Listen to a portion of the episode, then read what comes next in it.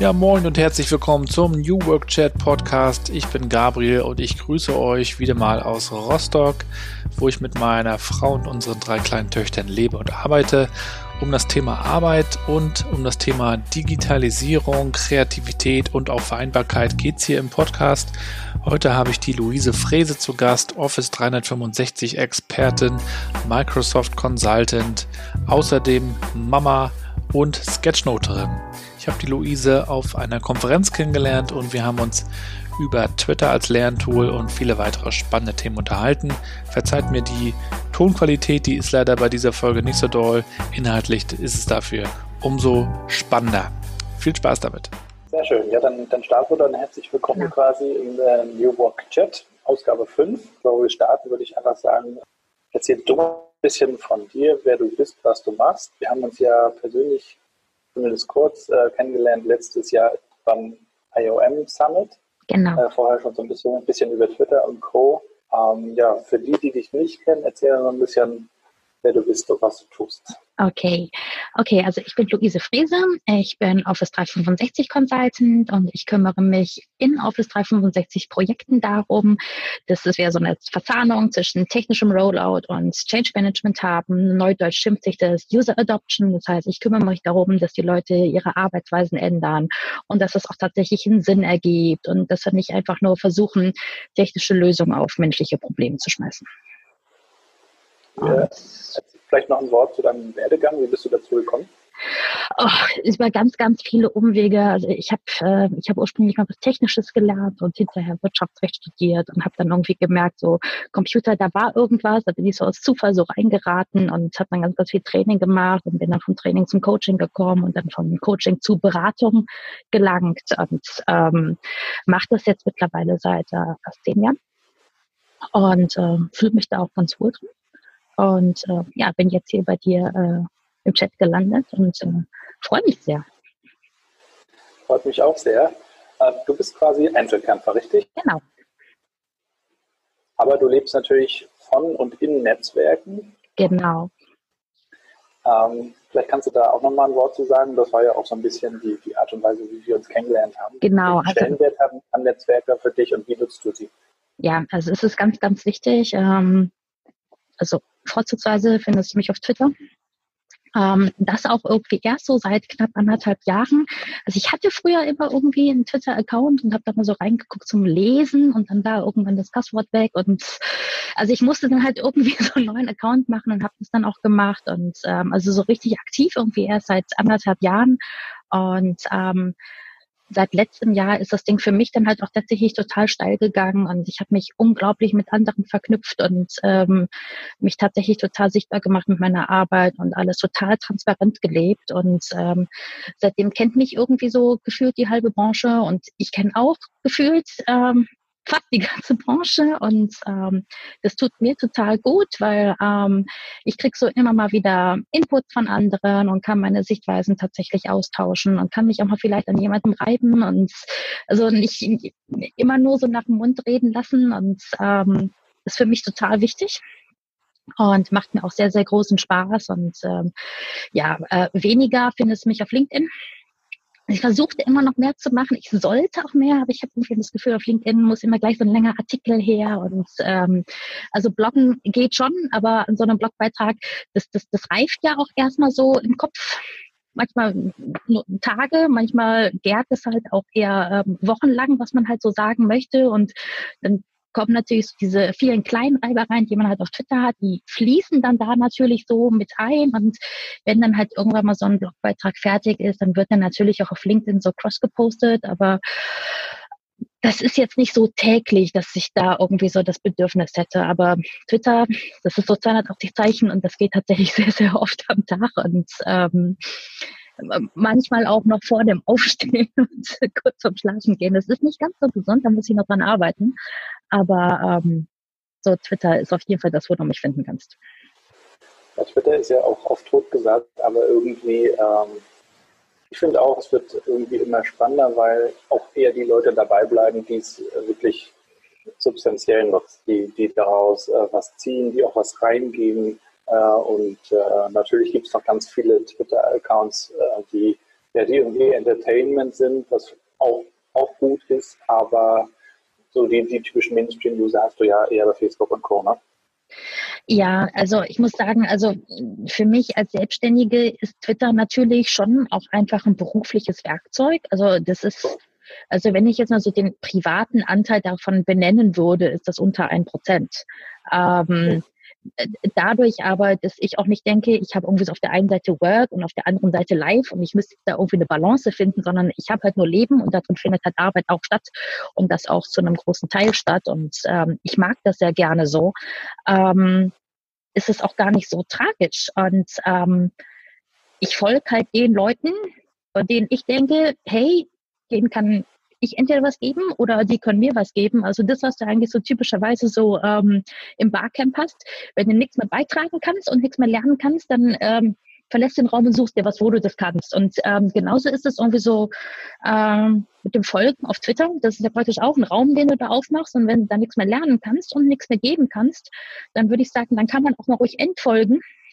Oder vielleicht auch mal sagen, dann benutze ich vielleicht auch mal andere Hashtags, ähm, weil die Diskussion ist vielleicht für mich tot oder ich ziehe da nichts mehr raus. Es ist bereits alles gesagt worden. Vielleicht noch nicht von jedem, aber ich bin an der Stelle angelangt, wo es für mich auch reicht dann. Du hast auch relativ viele Follower mittlerweile. Wie viele ja. hast du? Ähm, knapp dreieinhalbtausend. Was würdest du jemandem empfehlen, der startet? Wie, wie schafft man es, äh, viele Follower zu bekommen? Ähm, sich nicht darauf konzentrieren, viele Follower zu generieren. ähm, nein, es ist tatsächlich so. Also es gibt zwei Arten von Followern. Und die tatsächliche Anzahl der Follower ist auch gar nicht so entscheidend. Also es ist nicht einfach nur platte Reichweite, um zu gucken, halt, wie viele habe ich davon, sondern es ist halt wichtig, wie viele Leute du hast, die halt tatsächlich mit deinen Inhalten auch interagieren. Ähm, kleinste Interaktion ist halt so der Like. Ja, ich finde das gut, was du gesagt hast. Ähm, oder halt mal kommentieren, im Idealfall ähm, retweeten oder halt sogar mit Kommentar retweeten und eine ganz eigene Diskussion nochmal ähm, daraus machen. Das ist natürlich immer prima.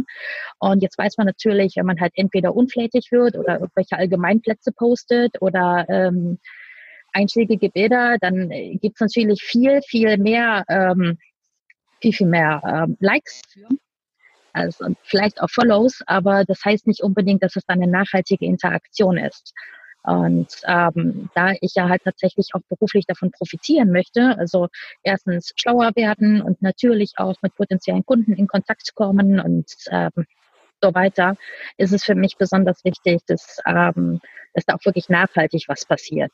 Und ähm, als ich so richtig mit Twitter angefangen habe, das hat sich ziemlich gedeckt mit, ähm, ich habe angefangen mit Sketchnoting. Ähm, habe ich gemerkt, wenn du halt einen Inhalt bereitstellen kannst, der so einzigartig ist oder der so besonders ist, dass die Leute ihn halt sonst woanders nicht bekommen, dann hast du ähm, eine ziemlich gute Grundlage dafür, um halt gute Interaktionsraten zu produzieren und auch eben viele Follower damit zu generieren. Also bevor ich angefangen hatte mit ähm, Sketchnoting, hatte ich so 200 Follower und das war fast genau vor zehn Monaten. Und jetzt sind es dreieinhalbtausend und das hört sich so voll Rocket Start mäßig an, aber ähm, es ist halt tatsächlich, die, die Leute interagieren halt ähm, sehr, sehr stark mit mir. Und ähm, am Anfang habe ich schon gedacht, oh, mir folgt einer, dann muss ich ja nett sein und da rufe ich so zurückfolgen, dass ich irgendwann mal kapiert habe, ähm, wenn ich da folge, dann bedeutet das natürlich, dass ich diesen ganzen Content, der dann halt so in meine Timeline gerät, dass ich das natürlich auch alles wieder aufarbeiten muss und dann verlinken die auch Blogartikel und das ist richtig so in Arbeit dann ausgearbeitet, sich dann durchzuarbeiten. ja, so, dass, dass man halt irgendwann sagen muss, nein, das ist keine Freundschaftsanfrage, sondern das ist halt einfach einfach ähm, nur ein, ich finde deine Inhalte wertvoll und ich möchte die halt regelmäßig in meine Timeline gespült bekommen. Und manchmal beruht das auf Gegenseitigkeit und manchmal beruht das nicht auf Gegenseitigkeit und manchmal weiß ich, ich muss jemandem gar nicht folgen, um mitzubekommen, was der macht, weil der eh immer von meinem Netzwerk irgendwie wieder retweetet wird und ähm, ich das dann gar nicht brauche, sondern dann vielleicht uns alles doppelt und dreifach ähm, bei mir ankommt. Genau. Ja. Und wenn du äh, sagst, Twitter ist so ein Arbeitswerkzeug von dir, wie, sehr nutzt du auch äh, Twitter-Nachrichten zum Beispiel für Messages? Ja, total. Also ähm, ich bin ja im Microsoft-Kontext ähm, normalerweise unterwegs und die haben sehr, sehr genaue Vorstellungen davon, welches Tool du für was benutzen solltest. Ähm, Und als Consultant passt das für mich nicht. Also ich bin in 100 Accounts gleichzeitig unterwegs gefühlt und bin eigentlich so den halben Tag mit Einloggen und wieder Ausloggen beschäftigt. Und deswegen muss ich eigentlich so, ja, das ist ein ernstzunehmendes Problem unter Consultants. Ähm, ich habe da mal drüber geblockt übrigens. ähm, Deswegen ja, wird eingeblendet. Wir, wir, wir, wir, blenden, wir blenden das auf jeden Fall ein. Also wir haben da gleich so eine Liste von, äh, von Links, die halt unbedingt mal angeschaut werden müssen. Genau. Und deswegen passt halt alles, was halt irgendwie so äh, Microsoft ist, das, das passt halt für mich in meiner normalen Arbeit nicht. Das passt zwar dann im Kundenkontext oder im Projektkontext, aber so alles, was so drumherum sich gestaltet, da passt nicht. Und deswegen habe ich irgendwann mal so entdeckt, ähm, so mein Outer Loop, also alles das, was so offene Kommunikation ist, das, was viele Leute vielleicht aus ihrem ESN kennen oder aus Yammer oder sowas kennen, das ist praktisch so Twitter für mich. Und wann immer es praktisch so in so einen Inner Loop reingeht, also da, wo ich mich ja tatsächlich mit anderen ähm, über eine Sachfrage austausche, da ist es halt Twitter Direct Message oder aber Twitter Direct Message als Gruppennachricht. Ähm, mhm. Das funktioniert ganz gut, weil ich habe halt nur einen Twitter-Account und da muss ich mich halt nicht ein- oder ausloggen und ähm, da muss man halt auch nicht auf WhatsApp gehen. Ne? Ja. Ähm, könntest du mal kurz darstellen, wie so ein typischer Arbeitstag bei dir aussieht? ja, typisch gibt es gar nicht. Ähm, also es, es, ist halt immer irgendwie was anderes los. Ähm, es kann sein, dass mein Arbeitstag ähm, darin besteht, dass ich einen Workshop durchführe. Das heißt, ich fahre irgendwie morgens los oder äh, vielleicht auch am Vorabend los zum Kunden und ähm, befinde mich dann den ganzen Tag lang in einem Meetingraum und da gibt es immer viel zu viel Schokolade und trockene Kekse und das ist eigentlich gar nicht so gut, aber auch das ist ähm, Consultant Life. Und ähm, ja, wir versuchen ähm, herauszufinden, wie wollen die eigentlich so miteinander arbeiten und was brauchen die eigentlich, um das gut tun zu können und was hindert sie im Augenblick daran, ihre Arbeit gut zu machen. Und wenn sie das noch nicht selber wissen, dann habe ich da so ein paar Ideen, was äh, nicht gut funktioniert und was sie vielleicht schon so ausprobiert haben könnten. Und ähm, das sind immer äh, schmerzhafte Momente der Wahrheit. Ähm, es kann sein, dass ich einen Workshop habe. Ähm, oh, bei mir wird hier gerade eingeblendet, Ihre Internetverbindung ist instabil. Horror. Oh. Jetzt gar nicht. Ich hoffe, das funktioniert hier trotzdem noch ganz gut. Okay, ähm, es kann auch sein, dass ich einen äh, Konzepttag im Homeoffice habe. Das bedeutet, ein Unternehmen beauftragt mich damit so, hey Luise, wir brauchen ein gutes Konzept für Zusammenarbeit, Vernetzung, Kommunikation, für unsere Arbeitsorganisation. Schreib da doch mal was zusammen. Das ist meistens nach solchen Workshop rein ähm, der Fall, dass man das dann natürlich alles nochmal dokumentieren muss, ein bisschen ausarbeiten und so weiter. Ähm, ich bin auch viel unterwegs. Das heißt, es kann auch sein, dass äh, mein Arbeitstag ähm, damit beginnt. Ich muss gleich noch Koffer packen. Ähm, weil für mich geht äh, morgen Vormittag geht's für mich nach Redmond. Ähm, da habe ich ähm, MVP Summit und ähm, einen großen, großen Koffer packen. Ähm, ist auch irgendwie Arbeit und ähm, gehört auch irgendwie mit dazu.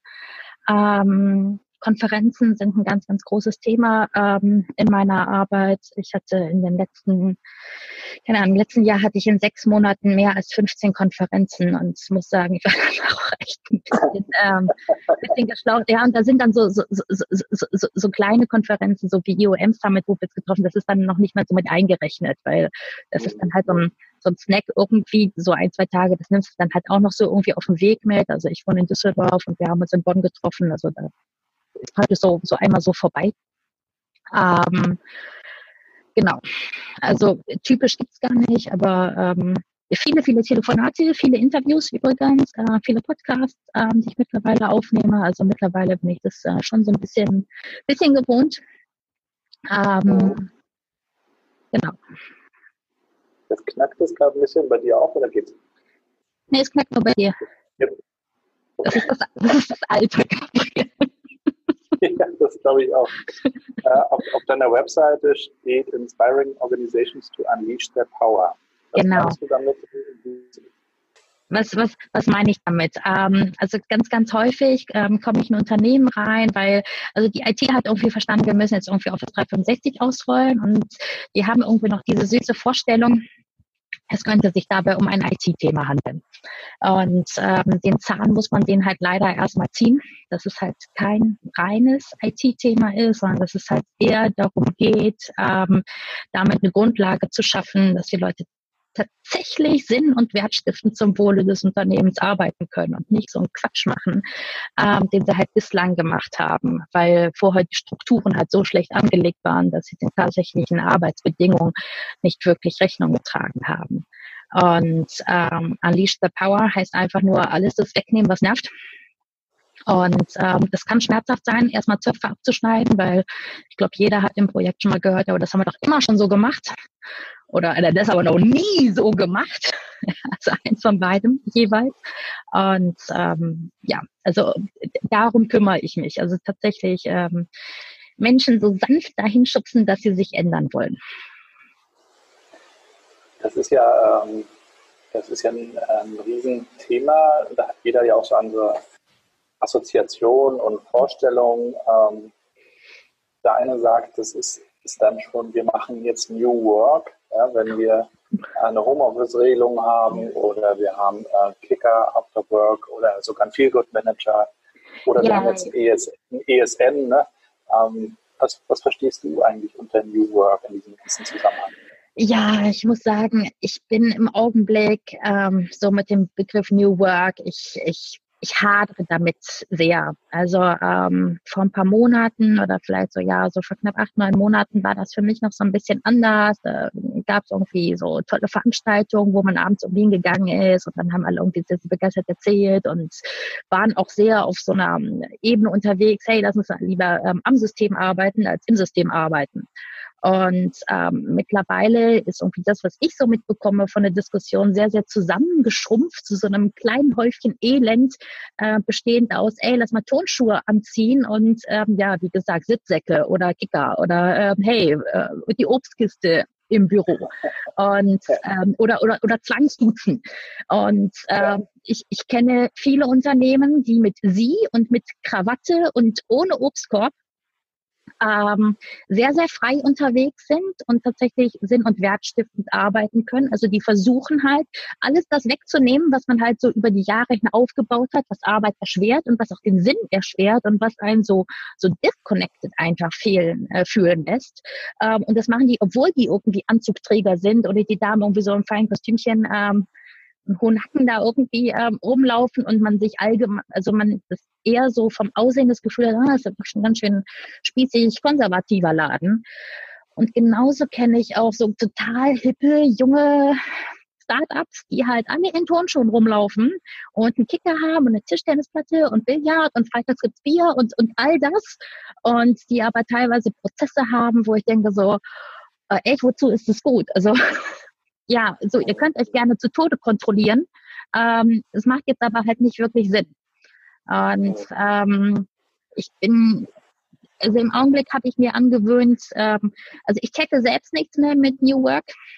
Und ähm, ja, so von dieser ursprünglichen ähm, Idee von Bergmann ist da halt irgendwie in meiner Wahrnehmung wenig übrig geblieben. Und ähm, das ist irgendwie, ja, man muss jetzt irgendwie auch so sagen New Work, aber ähm, es ist halt mittlerweile eine Hülse geworden und ähm, ja, Xing heißt halt jetzt auch New Work und äh, dann habe ich gedacht, ey, delete Xing, ja, weil was ist das denn jetzt? Also ähm, ja, das hat das hat da jetzt irgendwie nochmal so ein Krönchen oben drauf gesetzt, aber es ist für mich nicht ähm, wesentlich genug, als dass ich, dass ich da jetzt wirklich total drüber nachdenken würde, sondern ich habe da einmal drüber gelacht, das ist Alter, was für ein Scheiß. Ja, und äh, dann geht das aber, dürfen wir das sagen, ist es, wir das müssen rausschneiden. Gerne, das ähm, darfst du alles sagen. Ja, ähm, aber war, war jetzt auch nicht so wirklich so relevant für mich, weil ich habe ja Themen, um die ich mich gerne kümmern möchte und ähm, mhm. Und der, der Friedhof Bergmann meinte ja auch, äh, New Work ist ja auch eine Art von Selbstverwirklichung. Ne? Also das tun mit den Möglichkeiten, die man hat, was man will. Ja. Und ähm, vielleicht auch unabhängig davon, was andere von einem erwarten. Also das tun, was man selbst von einem erwartet. Auch einzigartig sein, soweit ich es verstehe. Du bist ja jetzt auch dadurch einzigartig, dass du eben deine Sketchnotes machst.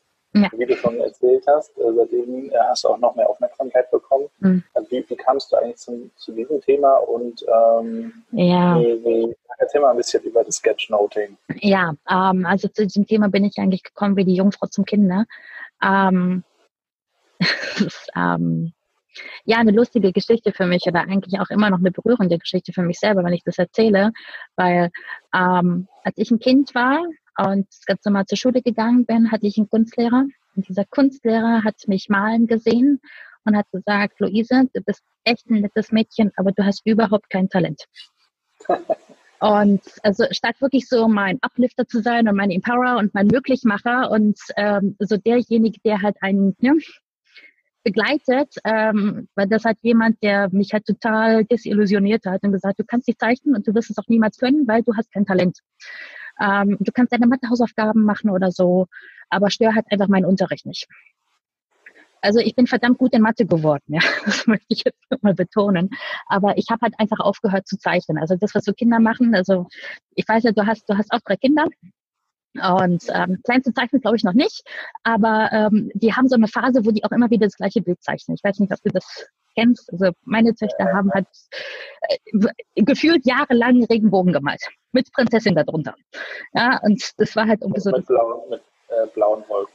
Mit blauen Wolken. Und ähm, genau, und dann gibt es halt ähm, Menschen, die dann halt äh, zu den blauen Wolken sagen, nein, Wolken sind nicht blau, gib dir mal mehr Mühe und du musst es ganz anders machen. Und ähm, das ist dann halt, das resultiert dann halt meistens darin, dass halt die Kinder dann irgendwann keinen Bock mehr haben zu malen, weil sie denken, ey, ich mache es ja eh falsch, ja, also lasse ich es halt einfach. Und ähm, ich habe einfach aufgehört zu zeichnen. Ich habe mein ganzes Leben lang nicht gezeichnet und weil ich immer irgendwie so diese kleine Stimme im Kopf hatte, so, ey Luise, du hast eh kein Talent dafür. Und, ähm, und nicht nur dafür, sondern so, ey, du hast kein Talent. Und ähm, das war ziemlich toxisch für mich tatsächlich. Und ähm, ich habe irgendwann mal im Laufe vieler, vieler IT-Trainings angefangen, so ein bisschen was zu malen an Flipcharts und habe mich so ein bisschen darum gekümmert, wie kann das denn mal hübscher sein und habe mir natürlich mal so ein Bicablo ähm, besorgt, das ja auch irgendwie weitreichend bekannt ist, aber ich bin da nie irgendwie auf ein, auf ein schöneres Level gekommen, weil ich irgendwie dachte, ah, nee, nee, das versuchst du, aber so richtig schön ist das nicht. Und habe halt immer auch gedacht, dass es schön sein muss und wollte im letzten Jahr im Mai beim ähm, Collaboration Summit ähm, mitmachen in äh, Mainz und habe gedacht, oh wow, das sind drei Tage voll mit Workshops und Sessions und am Ende von diesen drei Tagen wirst du echt braindead sein, weil du weißt nicht mehr, was du am ersten Tag gehört hast. Ich brauche also irgendwie eine Technik für mich, wie ich äh, das, was ich so gehört habe, wie ich das so erinnern kann, dass ich es halt auch nachhaltig erinnern kann. Und einfach nur mitschreiben, das weiß ich. Also ich bin lange genug zur Schule gegangen, um das zu verstehen, ähm, sorgt nicht dafür, dass ich besser erinnere. Es sorgt nur dafür, dass ich irgendwie abgelenkt bin beim Zuhören.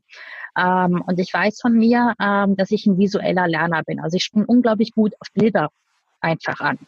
Und ähm, übrigens ganz, ganz viele Leute tun das. Also man sagt so zwischen 60 und 70 Prozent sind tatsächlich visuelle Lerner. Und ich habe mir überlegt, wenn ich jetzt einerseits Bilder für das finden könnte, was ich da höre, also einfach Bildvokabeln, und andererseits versuche mal meine Handschrift so zu verbessern, dass ich die hinterher tatsächlich auch noch lesen kann. Also so auch drei Tage später noch. Ähm, dann wäre das doch schon mal ein Riesenbringer, weil ähm, wenn ich ein besseres Bild finde, etwas, was immer so ganz, ganz viele Worte sagen, dann spare ich ja Zeit dabei und dann kann ich das zeitgleich tun. Und ähm, habe mir dann halt so überlegt, in welchem Kontext bin ich unterwegs. Und das sind halt Dokumente und Ideen und Veränderungen und Zusammenarbeit. Also das sind halt so diese klassischen Kontexte, in denen ich sehr, sehr häufig unterwegs bin. Und dafür habe ich halt Bildvokabeln geübt. Also ich habe mich tatsächlich hingesetzt und ähm, 100 Glühbirnen gemalt. Und ähm, habe wirklich seitenweise ausgefüllt äh, mit äh, Blockschrift. Ne? Ist, ähm, es ist immer noch nicht Blockschrift, aber man kann es mittlerweile lesen.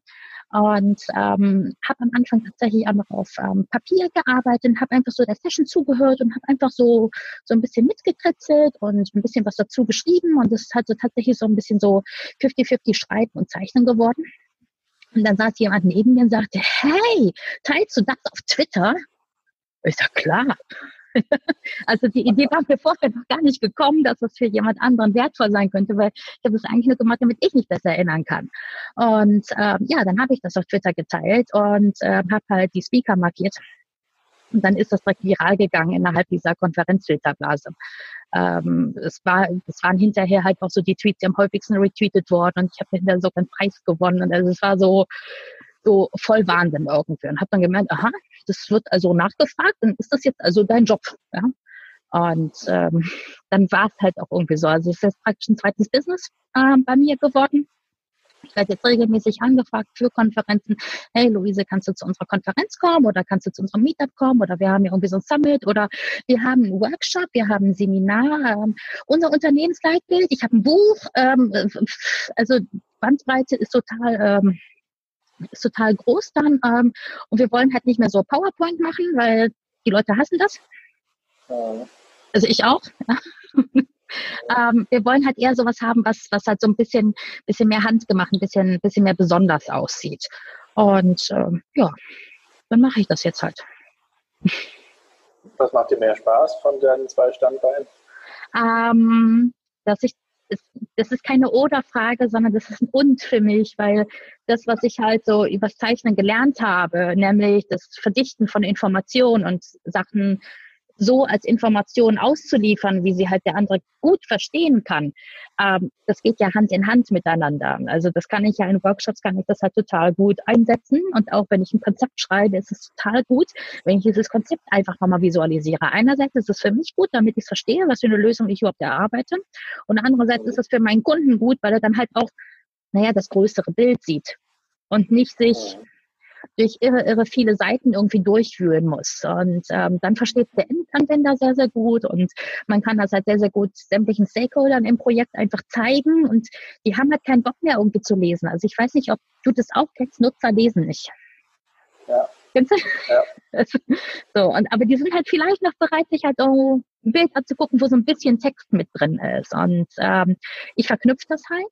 Und dadurch, dass halt so die Konferenzen, ähm, es sind da nicht alles immer so Microsoft-Themen, es sind auf jeden Fall immer Digital-Themen, das ist auf jeden Fall immer so der, der gröbere ähm, Kontext in dem ich unterwegs bin, ähm, das ähnelt sich halt schon sehr. Ähm, und daraus ziehe ich dann natürlich wieder Informationen, die ich halt für meine Beratung gebrauchen kann und mir kommen wieder neue Bilder in den Kopf. Also das ist definitiv ein Und und kein Oder für mich. Mhm. Und du hast ja gerade erzählt, wie du so dazu gekommen bist. Du hast es also einfach ausprobiert und dann hat ja. sich das irgendwie auch ergeben. Ähm, was würdest du denn jungen Leuten empfehlen? Vielleicht stecken die auch in ähnlichen Situationen, dass die Lehrer kritisieren oder ja so vom System her denken, ähm, wie, kann man dazu kommen, ähm, sich so sein eigenes Ding aufzubauen und vielleicht sogar sich selbstständig zu machen. Ja, ähm, also das Aller, Allerwichtigste ist, nicht auf Leute zu hören, die dir irgendwie erzählen, du hättest kein Talent für irgendwas. Weil erstens, meistens stimmt es nicht. Zweitens, selbst wenn es stimmt, ich muss gar kein Talent haben. Also meistens ist dieses, ach, da habe ich kein Talent dafür, eine große Ausrede vor sich selbst, sich nicht auf seinen Hosenboden zu setzen und einfach zu machen und auch wirklich Zeit und Mühe da rein zu investieren. Also es ist halt so das Ablehnen jeder Eigenverantwortung. Und ich bin auch selber in diese Falle reingetappt und habe dann irgendwann sagen müssen, ha, sei jetzt nicht alles nur der böse, böse Lehrer, sondern da, das habe ich halt auch mitgemacht. Also ich habe das mit mir machen lassen. Und mein Rat ist einfach, ähm, hinterfragt immer selber, ist das tatsächlich so und was, was, was wäre denn, wenn es nicht so wäre? Ja, also was wäre denn, wenn ich zeichnen könnte? Und ich habe einfach für mich einen Trick angewandt und gesagt, na ja, ich muss ja gar kein Künstler werden. Ähm, lassen wir mal so die ganzen Monets, Van Goghs, Picassos irgendwie so im Museum. Das ist auch schön, aber das muss ich gar nicht. Ich muss mich auch gar nicht mit denen vergleichen. Ich nenne das einfach funktionelles Zeichnen. Also es muss gar nicht schön sein, es muss nur eine Idee transportieren. Es ist Kommunikation, es ist nicht Kunst. Und ja. äh, wenn man das verstanden hat und vielleicht gelingt es halt den anderen, die was anderes denken, was sie halt bräuchten in ihrem Leben, vielleicht gelingt das auch. Also ich vergleiche das manchmal mit, ähm, Gabriel, kannst, also du kannst, also dich, dich darf ich das nicht fragen, aber ähm, vielleicht kann jemand nicht singen. Vielleicht sagt jemand, ich kann ich nicht kann singen. singen.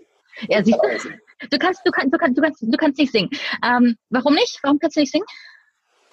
Ich, ich kann ein bisschen rappen, aber singen nicht. Du, kannst, du, kannst, du kannst nicht singen. Ähm, warum sagst du das? Weil ich. Naja, sagen, sagen wir mal so, äh, unter der Dusche kann ich singen. Äh, unter der Dusche kannst du singen, das ist sehr aufschlussreich. Nein, äh, was du machst ist, äh, du vergleichst dich höchstwahrscheinlich mit Menschen, die halt berühmt dafür sind, dass sie singen können. Ja, also wenn wir jetzt mal so denken, so ähm, Adele kann singen, ja, so gehen wir alle von aus, ja, und äh, ich kann nicht singen, so, die kann singen, aber ich kann nicht singen. Ähm, wenn deine Kinder Geburtstag haben oder deine Frau Geburtstag hat, dann wirst du Happy Birthday singen. Und alle werden diese Information, die du damit transportierst, verstehen. Es ist so gut genug, dass die Information rüberkommt. Nämlich, hey, obwohl es mir unangenehm ist, mache ich das trotzdem, weil halt heute so dein Ehrentag ist. Und zweitens ist dann natürlich dieser Wiedererkennungswert da, weil, hey, wir haben die Melodie so oft gehört, das geht schon, selbst wenn man halt so nicht alle Töne sauber trifft. Ähm, wenn man also da dann sagt, na ja, ich äh, kann vielleicht nicht so singen wie halt irgendwelche Popstars, die halt berühmt dafür sind, dass sie es tun, aber gut genug, um eine Information zu transportieren oder um ein Gefühl zu transportieren, weil ne, so dieses ich habe dich gern und deswegen halt singe ich Happy Birthday für dich, weil ne, du bist mir wichtig. Ähm, ich glaube, dann wird ein ganz guter Schuh draus. Und das haben ganz, ganz viele Leute mit ganz, ganz vielen Dingen keine Ahnung, ich kann nicht singen, ich kann nicht tanzen, ich kann nicht zeichnen, ähm, was, was auch immer. Also alles das, was bewertbar ist. Da sagt man einfach, ich kann das nicht. Und in Wirklichkeit nur deshalb nicht, weil man sich irgendwie so mit, ähm, mit was Unerreichbarem ähm, vergleichen möchte. Und das ist gar nicht gesund, wenn wir das immer tun. Ja, Vergleich ist äh, schwierig, ne? Das kenne ich auch von meinen Kindern in der Schulklasse. Die kommen dann teilweise, also die Große ist in der Schule in der dritten Klasse, die kommt nach Hause und oh, die ist hübscher, ne? oder die ist so toll in, in Mathe oder ich sage dann auch mal, du brauchst einen Vergleich. Es gibt auch Leute oder Kinder, die sind äh, viel schlechter oder können andere Sachen nicht. Und dieser Vergleich, da kann man halt auch nur verlieren. Ne? Ja. Ja, also es ist ja so, so das, das, das, das, Gras, das Gras auf der anderen Seite vom Zaun, das ist irgendwie immer grüner. Und ich sage immer, das Gras ist da grüner, wo du es bewässerst. Also da, wo du halt gießt und da, wo du halt Herzblut reinsteckst, da ist es schön. Und ähm, also ich habe auch zwei Töchter und ähm, ob es jetzt darum geht, oh, die andere ist aber schöner oder guck mal, die hat so eine tolle Frisur oder das und das oder ähm, oh, ich bin immer so schlecht in Mathe oder ich kann das mit der Uhr noch nicht oder was auch immer. Also klar, als, als, als Elternteil ist man natürlich einerseits immer so da drin, dass man natürlich einerseits möchte, dass die Kinder erfolgreich sind und alles können können und irgendwie alles super drauf haben. Ähm, weil man natürlich denkt so, hey, ich habe die Uhr gelernt, mein Kind wird auch die Uhr lernen. Und andererseits will man natürlich auch ähm, den Kindern auch einfach zeigen, so hey, es ist aber auch okay, wenn du irgendwas mal nicht kannst. Ja. Oder wenn du vielleicht ein bisschen länger brauchst, um irgendwas ähm, zu verstehen. Vielleicht hast du, hast du, hast du gerade einen anderen Schwerpunkt, vielleicht ist es gerade nicht so wichtig für dich das zu können. Und ähm, ich finde, das ist halt auch schwierig, da die Balance zu finden manchmal. Total, total. Und ich finde es auch generell eine große Herausforderung, die, die Kinder so in, in dieser Zeit jetzt zu erziehen, in der das Digitale uns zwar viel abnimmt, aber es auch total süchtig macht äh, ja. in vielen Hinsichten. Also allein vom Handy, ne? das kennt ihr auch. Wenn ein Total. Kind ein, ne, ein Kind nutzt ja jetzt ein Handy nicht unbedingt, äh, um produktiv zu sein, sondern zu spielen und auf YouTube zu gucken oder sowas. Ne? Also wie, wie, machst du das? Wie macht ihr das? Äh, äh ja, also welche Tipps, die du geben kannst? Ja, also meine Töchter sind neun und ähm, in ein paar Tagen 14. Und ähm, die große, ganz klar, natürlich ist die immer am Handy. Ja. Ähm, bei der Kleinen, das kann noch mal sein, dass die ähm, irgendwie so drei Tage lang ihr Handy, keine Ahnung, das ist dann irgendwie aus, weil pff, war leer und dann lädt es halt nicht und die kommt halt auch ohne klar. Also die hat halt noch so viel, die hat halt noch ein iPad, ne? ja, es ist auch ein Punkt. Also so telefonieren tun die ja sowieso nicht damit. Also sie machen alles damit außer telefonieren. Das, ähm, das, das geht mir aber auch schon. Und ähm, nur falls ich das hier gerade zeigen darf, ne, so. Also ich bin ja so alt, ich telefoniere noch so, ne? ja, ähm, es ist halt, es ist halt echt schwierig, weil du kannst deinen Kindern natürlich tausendmal sagen, äh, jetzt leg mal das Handy weg. Im Endeffekt tun die das, was du machst. Und ähm, ich bin sehr zum Leidwesen meines Freundes irgendwie ähm, gefühlt immer am Handy. Also es ist irgendwie sehr, sehr häufig in meiner Hand auch und ähm, auch in, in, meiner Aufmerksamkeit einfach, weil es halt etwas so viele Kanäle gibt und ich, ich möchte mich die ganze Zeit verbunden fühlen und ähm, da spielt natürlich auch so Fear of Missing Out mit drin und ähm, ich versuche schon, Benachrichtigungen abzuschalten oder seltener darauf zu reagieren. Also so E-Mail-Benachrichtigungen sowieso schon sehr, sehr lange aus. Ähm, Insta-Benachrichtigungen sind ausgeschaltet und ähm, oder ich, ich schalte mal vielleicht noch Kanal so fallweise ein, aber es, wenn ich jetzt benennen müsste, hey, sag mir doch mal einen Moment, also außer Schlafen, wo du länger als zwei Stunden lang nicht auf dein Handy geguckt hast, also da müsste ich echt lange, lange überlegen. Das ist, ähm, weil äh, nur mal schnell ein Foto machen oder nur mal kurz gucken, was, was ist da halt gerade so reingekommen. Ähm, ich habe das schon mal beschrieben, das ist so, hey, äh, mal kurz gucken, wie spät es ist. Dann nimmst du halt dein Handy und äh, oh, Twitter, Insta, WhatsApp, E-Mail, irgendwas. Also machst du deine Runde, du drehst halt so die, die kleine Runde über dein Handy, steckst das Handy wieder weg. Wie spät war's? Holst das Handy wieder raus und drehst dann halt nochmal eine andere Runde, weil, oh, da hat die Meetup-App noch was gesagt und da hat die App was gesagt und dann drehst du noch eine Runde wieder, ohne zu wissen, wie spät es ist. Also, und das passiert äh, meinen Kindern natürlich auch so. Ähm, die haben natürlich ein paar Regeln, also nicht im Bett, nicht am Tisch. Ja, das ist, ähm, das ist schwierig ähm, für mich, weil ich muss das dann auch. also das ist, ähm, das ist, das ist, das ist keine einfache Nuss, die da ähm, zu knacken ist. Ähm, aber ich finde, wir werden besser damit. Also wir sind auf einem guten Weg. Aber ist noch, ist noch ein Stückchen, Stückchen zu gehen. Auf welche drei, vier Apps kannst du auf keinen Fall verzichten? Oh, auf welche drei oder vier Apps? Ähm, also Twitter, äh, ganz, ganz, ganz klar. Ich kann, ich kann definitiv nicht ohne Twitter. Ähm, mein Browser, den brauche ich auch auf jeden Fall. Und meine To-Do-App. Ah ja, was nutzt du da? Äh, Microsoft To-Do. Du bist ja so in Microsoft Cosmos drin. Ähm, du kennst aber sicherlich auch andere Lösungen. Ne? Wir haben ja bei uns in der äh, Ostseesparkasse haben wir IBM Connections zum Beispiel als, mhm. als, als Internet. Ähm, was hältst du denn von anderen Lösungen? Verteufelst du das oder sagst du, das finde ich auch toll? Ähm, ähm also leben und leben lassen. Ähm, es gibt immer gute Gründe, warum ein Unternehmen eine bestimmte Lösung einführt. Also ich hoffe immer, dass es gute Gründe gibt und dass es nicht einfach nur eine politische Entscheidung war. Ähm, Wenn es einen guten Grund gibt, dann bin ich da völlig fein mit. Ähm, das, was ich anstrebe, ist halt immer, ähm, lass die einzelnen Lösungen doch halt miteinander arbeiten. Also wenn sich jetzt ein Unternehmen entscheidet, was ist ich was zu sagen, so hey, wir wollen keine Ahnung äh, mit Jira arbeiten und mit Confluence arbeiten, das schließt ja nicht aus, dass man auch mit IBM arbeitet. Oder es schließt nicht aus, dass man auch mit SharePoint von Microsoft arbeitet. Und mein Ansatz ist dann eher zu gucken, hey, wo haben wir Schnittstellen, irgendwie APIs oder wie können wir halt irgendwas so zusammenbauen, dass der Nutzer halt eine gute Arbeitsoberfläche hat und nicht halt wieder so totale Inseln, wo er halt mal hier gucken muss und mal da gucken muss und sich wieder auf die Suche nach Informationen begeben muss. Ähm, und dann sind mir natürlich die Plattformen am liebsten, die sich halt durch entsprechende APIs oder Konnektoren halt ganz, ganz weit ähm, öffnen können, ähm, damit halt der Nutzer ein gutes Ergebnis hat. Und nicht diejenigen, die sagen, naja, wie Cups, wir schließen uns halt ab und dann kommst du halt auch nicht von außen irgendwie daran. Ähm, aber ich verteufel natürlich nichts. Also ich hoffe halt immer nur, es gibt gute Gründe für etwas oder gegen etwas. Ähm, und das ist meistens sehr komplex, so dass man es halt nicht in einem Satz tatsächlich erfassen kann. Deswegen, aber ich bin da, ich bin da völlig entspannt.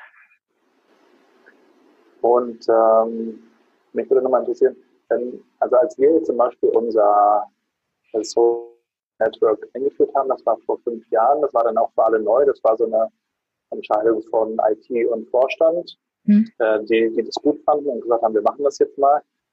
Und das zieht ja natürlich auch so einen Kulturwandel oder auch mindestens einen Kommunikationswandel nach sich. Ja. Den man, kennst du ja alles, ne? den muss man auch fördern und, äh, und da muss man dran arbeiten. Also da würde mich jetzt nochmal so das Thema Kulturwandel interessieren, äh, wie du das so erlebst, auch so in deiner Arbeit, was du da vielleicht auch für, für Hacks oder für Tipps hast, um, wie man so Kulturen positiv entwickeln kann. Kann man das überhaupt? Auch da gibt es ja Diskussionen, ähm, Vielleicht kannst du da auch nochmal was ja, ähm, also Thema Kultur ist ein sehr, sehr weitreichendes und äh, sehr, sehr stark verbunden mit Organisationsstruktur.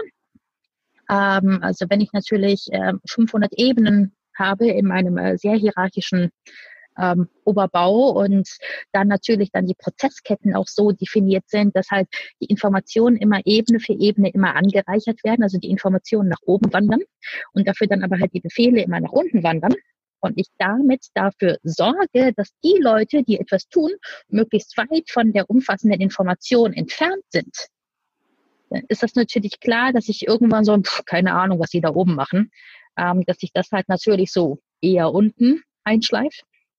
Und dass halt oben halt ähm, einfach so eine so, so ein nicht verstehen können, was sind dann halt so die Sorgen von denen, die halt tatsächlich machen müssen? Also dieses oben wird gedacht und unten wird gemacht. Das wollten wir ja eigentlich nicht mehr haben, wollen wir auch eigentlich seit mindestens 50 Jahren nicht mehr haben, hält sich aber irgendwie wie eine Kakerlake irgendwie so. Das ist, äh, das ist schon irgendwie noch ein bisschen fies. Ähm, das heißt, wenn wir halt gucken wollen, so wie sieht's mit der Kultur aus? Kultur, kennst du auch diesen Spruch, das ist immer nur mein Schatten und wenn mir mein Schatten nicht gefällt, ne, dann muss ich mich ändern und äh, wenn ich mich ändern will, dann hilft ja tatsächlich auch wieder wirklich nur die Arbeit am System und nicht im System. Also da muss ich gucken, welche Rahmenbedingungen brauche ich denn eigentlich und es kann sein, dass man sagt, okay, man nimmt irgendwelchen Leuten irgendwelche Privilegien weg, dann packt der Vorstand halt nicht mehr auf dem Vorstandsparkplatz. Äh, Finde ich, ist Kosmetik haben. Ist genauso wie das Zangsdu oder äh, der Turnschuh oder der Obstkorb. Ähm, da musste halt meistens doch ein bisschen tiefer graben. Und ähm, meistens geht es dann darum, tatsächlich die, ähm, die Struktur des Unternehmens äh, zu wandeln. Das geht nicht von heute auf morgen. Ähm, Leute müssen verstehen, dass sie halt nicht mehr in diesen Silos arbeiten, die halt vorzugsweise sehr, sehr stark voneinander getrennt sind, auch ähm, eher autark ähm, agieren ähm, und wenig vernetzt sind, hin zu eher cross-funktionaleren Einheiten. Ob du die dann halt Tribes oder Teams oder was auch immer nennst, ist, ähm, also auch, auch das ist halt wieder nur Kosmetik, aber so dieses, ähm, dieses ähm, Abteilen, ne, das ist halt, ist halt so ein, so ein ähm, auch so ein sprachlicher Ausdruck für, ähm, für so eine Insel einfach. Und wenn man das auflöst und wenn man wirklich die Leute zusammenbringt, die tatsächlich miteinander arbeiten. Und es ist halt nicht so, dass die Unternehmenskommunikation für sich mit sich arbeitet, sondern na klar, die brauchen auch mal Möglichkeiten, um sich auszutauschen, was weiß ich, was so, hey, wie findest du denn hier meinen Entwurf zum Pressetext, lalala. Aber ähm, die arbeiten ja nicht tatsächlich miteinander, sondern die arbeiten wiederum in einem Projekt mit oder halt in einem laufenden Prozess mit und ähm, der sieht dann halt ganz, ganz anders aus, als tatsächlich äh, nur die Leute aus der Unternehmenskommunikation oder aus der Pressestelle äh, dann mit einzubinden. Also die versorgen sich ja nicht selber mit Arbeit. Sie machen nicht das, was du erlebst als Kunde, wenn du in eine Karstadt-Filiale gehst. Ja, ja, ja.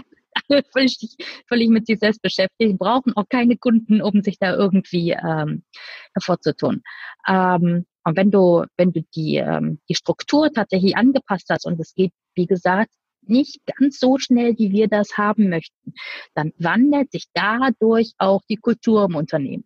Und ja, man kann das Ganze auch durch entsprechende passende Tools aus der IT natürlich mit unterfüttern. Ja, das ist ein Baustein, den wir dafür brauchen, weil wenn ich kein Tool habe, wo ich mich einfach mal unkompliziert und sichtbar mit einem anderen verbinden kann, ohne jetzt irgendwie eine Prozesskette hoch und runter laufen zu müssen, dann wird das natürlich nicht funktionieren. Aber es reicht nicht aus zu sagen so, hey, bitteschön, hier habt ihr IBM Connections, bitteschön, hier habt ihr Confluence, bitteschön, hier habt ihr Yammer und bitteschön, hier habt ihr SharePoint. Ähm, es, das passiert dadurch nicht von alleine. Also ähm, ja, also wir brauchen zuerst Struktur und das ist Führungsaufgabe dafür zu sorgen, ähm, ne, Arbeit am System. Und äh, klar, das kann man natürlich einfordern. Das kann man natürlich, also so einen Stein kann man gerne ins Rollen bringen, aber tatsächlich ist das wirklich Führungsaufgabe. Dann ändert sich dadurch Kultur und dann gibt es bestimmte Dinge, die kann man halt noch dazu machen. Zum Beispiel das Ganze durch IT unterfüttern, zum Beispiel das Ganze durch ein Raumkonzept ähm, unterfüttern, zum Beispiel das Ganze halt. Und klar, du kannst dann halt auch einen Feel-Good-Manager einstellen. Kannst du auch machen. Ja, es kann auch ein, ein Baustein sein, aber ähm, ist wie Lego. Ähm, du brauchst halt eine ganze Menge Steine, damit du halt was einigermaßen Cooles bauen kannst. Schönes Bild. Sehr schön. Ich dachte, für dich so als Papa, habt ihr, habt ihr schon, ihr, ihr, ihr macht Lego, ne? Ja, ich liebe ja Lego, aber ich habe ja wie gesagt auch nur Mädels und die, die sind nur auf Playmobil, weil Playmobil hat Barbie. Ja, ver, ver, ver, verstehe. Ja, also ähm, bei mir sind, ähm, die Kinder haben bei mir Playmo und beim Papa Lego und ähm, dürfen dann halt so mit beidem und die Große ist da halt irgendwie rausgewachsen, die liest halt, ne? Mhm. Ja. Nee, ich finde Lego auch toll. Auch so wie, wie Lego mittlerweile auch so in Innovationszusammenhängen äh, benutzt wird, Lego Serious Play etc. Ja, ja, das ist auch toll. Wie man diese spielerische eigentlich nutzen kann. Und das finde ich auch mal wieder spannend, wenn du mit, mit Kindern zu tun hast, die so voll im Hier und Jetzt sind und, und irgendwas bauen und machen und ja, äh, ja. da kann man sich immer viel abgucken. Ne? Ja, total. Was man sich da auf jeden Fall abgucken kann, ist so dieses total fokussierte Arbeit. Also sie sind dann wirklich in dem Moment, die sind dann tatsächlich in dieser, dieser Flow-Phase, wo die entspannt sind, gleichzeitig konzentriert, wo die wenig Fehler machen, wo die halt auch wirklich wissen, ähm, ich lasse mich jetzt nicht ablenken, sondern ich tauche da jetzt tatsächlich in diese Aufgabe ein und dann bauen die halt auch was Cooles. Ja, und vor allem dieses Monotasking, ne? Also wir sind ja, also Multitasking ist ja Quatsch, was wir alle dauernd versuchen. Ich mache hier Twitter und da Telefon und hier da noch. Ich mache einfach die ganze Zeit Twitter. genau. Nein, äh, also ähm, Multitasking funktioniert nicht. Weder für Männer noch für Frauen übrigens. Also man sagt uns immer, ja, ihr Frauen, ihr könnt das ja, aber mm, let me tell you a secret. Nein. Schwierig, Wir können das auch nicht. Ja. Zum Schluss, Luise, erzähl nochmal, wenn du so morgens aufwachst, was, was treibt dich so an, was motiviert dich so? Kaffee? du hast gesagt, wenn ich morgens aufwache. Nein, ähm, es ist tatsächlich so, ich trinke ganz, ganz wenig Kaffee. Aber es ist immer, immer, immer ein guter Witz. Ähm, das treibt mich an. Ich habe einfach ähm, Lust daran, bei Entwicklungen zuzuschauen. Also ich bin unglaublich gerne derjenige, der andere befähigt. Also meine Webseite heißt räuberleiterin.de. Das ist ein kleines Wortspiel, weil ähm, hast du als Kind mal eine Räuberleiter gemacht? Bestimmt. Bestimmt, ne? So, warum? Weil du deinem Freund oder wem auch immer helfen wolltest, halt über die Mauer rüberzukommen oder ähm, an den Apfelbaum hoch oder irgendwie sowas in der Art. Und das ist mein Job.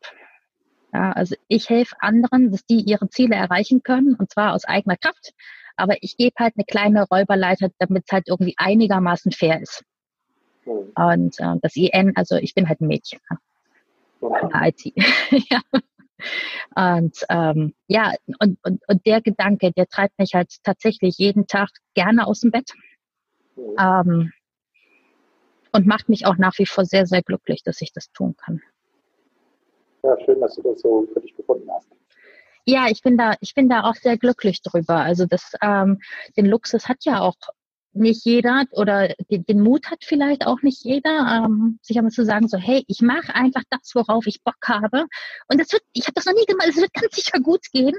Ähm, viele denken auch, ah, jetzt bin ich vielleicht schon so und so lange bei dem und dem Arbeitgeber oder ich bin so ein Konzernkind und da komme ich aber eh nicht raus oder ähm, ich bin viel zu wenig geskillt, um irgendwas anderes zu machen oder ähm, keine Ahnung, dann äh, das Haus muss noch abgezahlt werden oder so, also was, was auch immer ähm, und stecken da vielleicht für sich selber ein bisschen fest und haben vielleicht auch so ja, so eine, so eine kleine Stimme im Kopf, die sagt, du kannst nicht oder du darfst nicht oder du solltest nicht. Also ähm, so ein, so ein moralischer Zeigefinger. Und ähm, ich kann nur dazu raten, wenn man nicht wirklich, wirklich glücklich ist, wenn man nicht das macht, was man wirklich, wirklich will, um halt nochmal den guten Friedhof zu zitieren, dann ähm, also traut euch das, das zu ändern.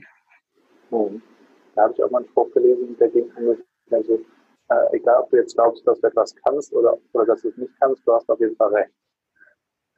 Also es, wird, es wird auch so die Einstellung, mit der du herangehst. Ne? Wenn du sagst, das wird, wird nichts oder der Tag wird, wird heute eine Katastrophe, dann, dann wird er wahrscheinlich. Ja, dann, so, dann, ne? dann, dann, dann, klar, self-fulfilling prophecies. Also dann wird er halt auch eine Katastrophe. Und ja. ähm, ich kann immer nur dazu raten, ähm, machen ist äh, besser als sich wegducken.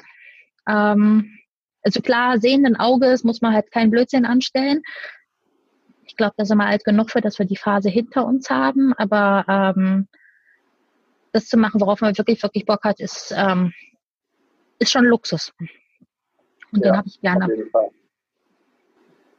Und allerletzte Frage, ähm, was, was inspiriert dich so? Kannst du Bücher teilen, die du, die du empfehlen kannst, die dich weitergebracht haben oder, oder Podcasts oder vielleicht so ein paar äh, Inspirationsquellen? Ja, da darf ich natürlich mal den New Work Chat nennen. Nein, ansonsten, ähm, ich mag den Firmenfunk-Podcast vom, vom Leonid Letzner sehr, sehr gerne. Ähm, dann höre ich einen Podcast sehr gerne, der heißt Beste Freundin. Sind zwei Typen, die sich unterhalten. Namens Beste Freundin, der macht auch großen Spaß. Ähm, ich lese gerade ein Buch, das heißt No Hard Feelings. Da geht es um ähm, Emotionen bei der Arbeit und darum, ähm, ob wir wirklich so unsere ganze Persönlichkeit mit zur Arbeit bringen sollten oder ob es da irgendwie so ein adäquates Level gibt und was eigentlich so gesund für uns ist. Ähm, mit sehr, sehr schönen Zeichnungen drin, kann ich auch nur empfehlen. Auch das äh, verlinken wir gleich mal. Auf jeden Fall. Da, da, da, also da, so. Ähm, ja, ansonsten ist der Stapel an Büchern, die noch gelesen werden wollen, immer noch ein bisschen größer als der Stapel der Bücher, die dann halt tatsächlich gelesen werden. Ähm, aber ich, ich, ich, ich fresse mich da durch, definitiv. Buch, Buch oder E-Paper? Äh, nee, Buch, Buch auf jeden Fall. Ähm, weil das Buch hat überhaupt keine Notifications und dann lese ich halt auch tatsächlich. Also ähm, wenn es gar nicht anders geht, so im Urlaub oder so, ähm, drei Wochen, keine Ahnung, natürlich lese ich dann auch auf dem ähm, E-Book-Reader. Ähm, einfach damit der Koffer nicht voller, ähm, voller Bücher ist, aber tatsächlich ist so Genusslesen ist ähm, trotz aller Digitalität auf Papier. Ja, finde ich spannend. Also ich entdecke auch immer wieder und äh, so die analoge Welt, die, die eben ohne Ablenkung ist und wo man so in Ruhe irgendwie auch mal ist, ne? Mhm. Das hat dann doch wieder was für sich oftmals. Total, total. Also oft offline ist, ist ganz, ganz wichtig oder sich halt auch offline treffen. Und äh, also das ist auch schon mal ganz gut, dass wir jetzt so die, die Entfernung einfach überbrücken können, weil ähm, du bist ganz im Norden, ne? Ich bin direkt an der Ostseeküste. Ich bin heute Morgen schon am Wasser lang gejoggt. Quasi. Ja, erzähl mal. Toll. Aber ihr, ihr, habt doch auch einen Hafen in Düsseldorf, oder? Ja, wir, wir, wir haben auch einen Hafen. Also ich wohne tatsächlich direkt am Rhein. Was sehr, sehr nett, was, äh, sehr, sehr nett ist. Ähm, aber es, es regnet da draußen, deswegen ähm, ist es nicht ganz so prall heiß. Ja, ja, also das ist, das ist schon ganz cool. Ähm, ich mag Videotelefonie total gerne mittlerweile und ähm, muss sagen, dass ich halt entweder auf Text bin oder auf Videotelefonie, aber das so normale Telefonie, also nur Audio, dass das fast gar nicht mehr stattfindet, weil also warum? Noch mit Oma. Dann noch mit Oma oder so, ne? Ja, also die Oma, Oma gibt's leider nicht mehr. Ähm, meine Eltern sind jetzt so um die 80 herum, aber ähm, die FaceTime auch und ähm, das ist, das ist auch okay. Ich habe das letztens mal ähm, gelesen. Ähm, wenn abends um, um nee, wenn, doch, wenn, wenn dein Festnetztelefon klingelt, dann weißt du, deine Mutter ist dran. ja, du brauchst gar keinen eigenen Klingelton zu haben, musst dann nicht aufs Display gucken, aber warum? Weil nur die Mama auf dem Festnetztelefon noch anruft. Ja, so Und wenn dein Festnetztelefon abends um neun klingelt, dann kriegst du fast einen Herzinfarkt, oh mein Gott, irgendwas ist mit Papa. Ja. Ja, genau. so, und das ist halt äh, ganz, ganz traurig mittlerweile. Also das hat mir mal jemand erzählt und ich war sehr berührt davon. Ich dachte so, oh ja, das, das stimmt. Also ich habe gar kein Festnetz, aber wenn ich eins hätte, dann wäre das tatsächlich so. So, Mama ist der einzige Mensch, der da halt noch anrufen würde. Und deswegen bin ich sehr, sehr froh, dass ich ganz viele Menschen auch tatsächlich ähm, offline treffe. Und ähm, halt so das, was man halt so auf Twitter und so hat, das dann halt wieder intensiviere und dann ist halt nochmal ein Gesicht und so ein lebendiger Mensch dazu. Das ist, äh, ist auch sehr, sehr gut. Ja. Schönes Schlusswort. Ich danke dir auf jeden Fall, dass du zu Gast warst in äh, New York Chat und äh, wünsche dir alles Gute auf deinem weiteren Weg. Herzlichen Dank. Job und auf, dein, äh, auf deinen Wegen. Du bist ja auch viel unterwegs. Äh, teilweise auch in Amerika warst du auch letztes Jahr, ne? Habe ich gesehen? Ja, und morgen geht's wieder hin, genau. Morgen geht's nach Amerika wieder? Ja, ja. Cool. Ja, dann berichte mal, wir werden es verfolgen auf Twitter. Ähm, das ist ja dann auch so die, die äh, Seite oder das Profil, wo man dir folgen sollte. Oder gibt es genau. weitere Quellen, wo man dir folgen sollte? Ähm, folgt mir gerne auf Twitter, ansonsten folgt mir auf äh, Medium. Äh, Medium.com als äh, Blogging-Plattform, da bin ich auch. Ansonsten äh, LinkedIn, Insta eher weniger, aber auch da könnt ihr mir folgen und ich heiße überall Luise Frese. Sehr schön. Luise, vielen Dank. Mach's gut Immer gerne. und ho hoffentlich sehen wir uns dann bald mal wieder. So machen wir das. so machen Alles wir klar. das. Bis dann, Gabriel. Danke. Ciao.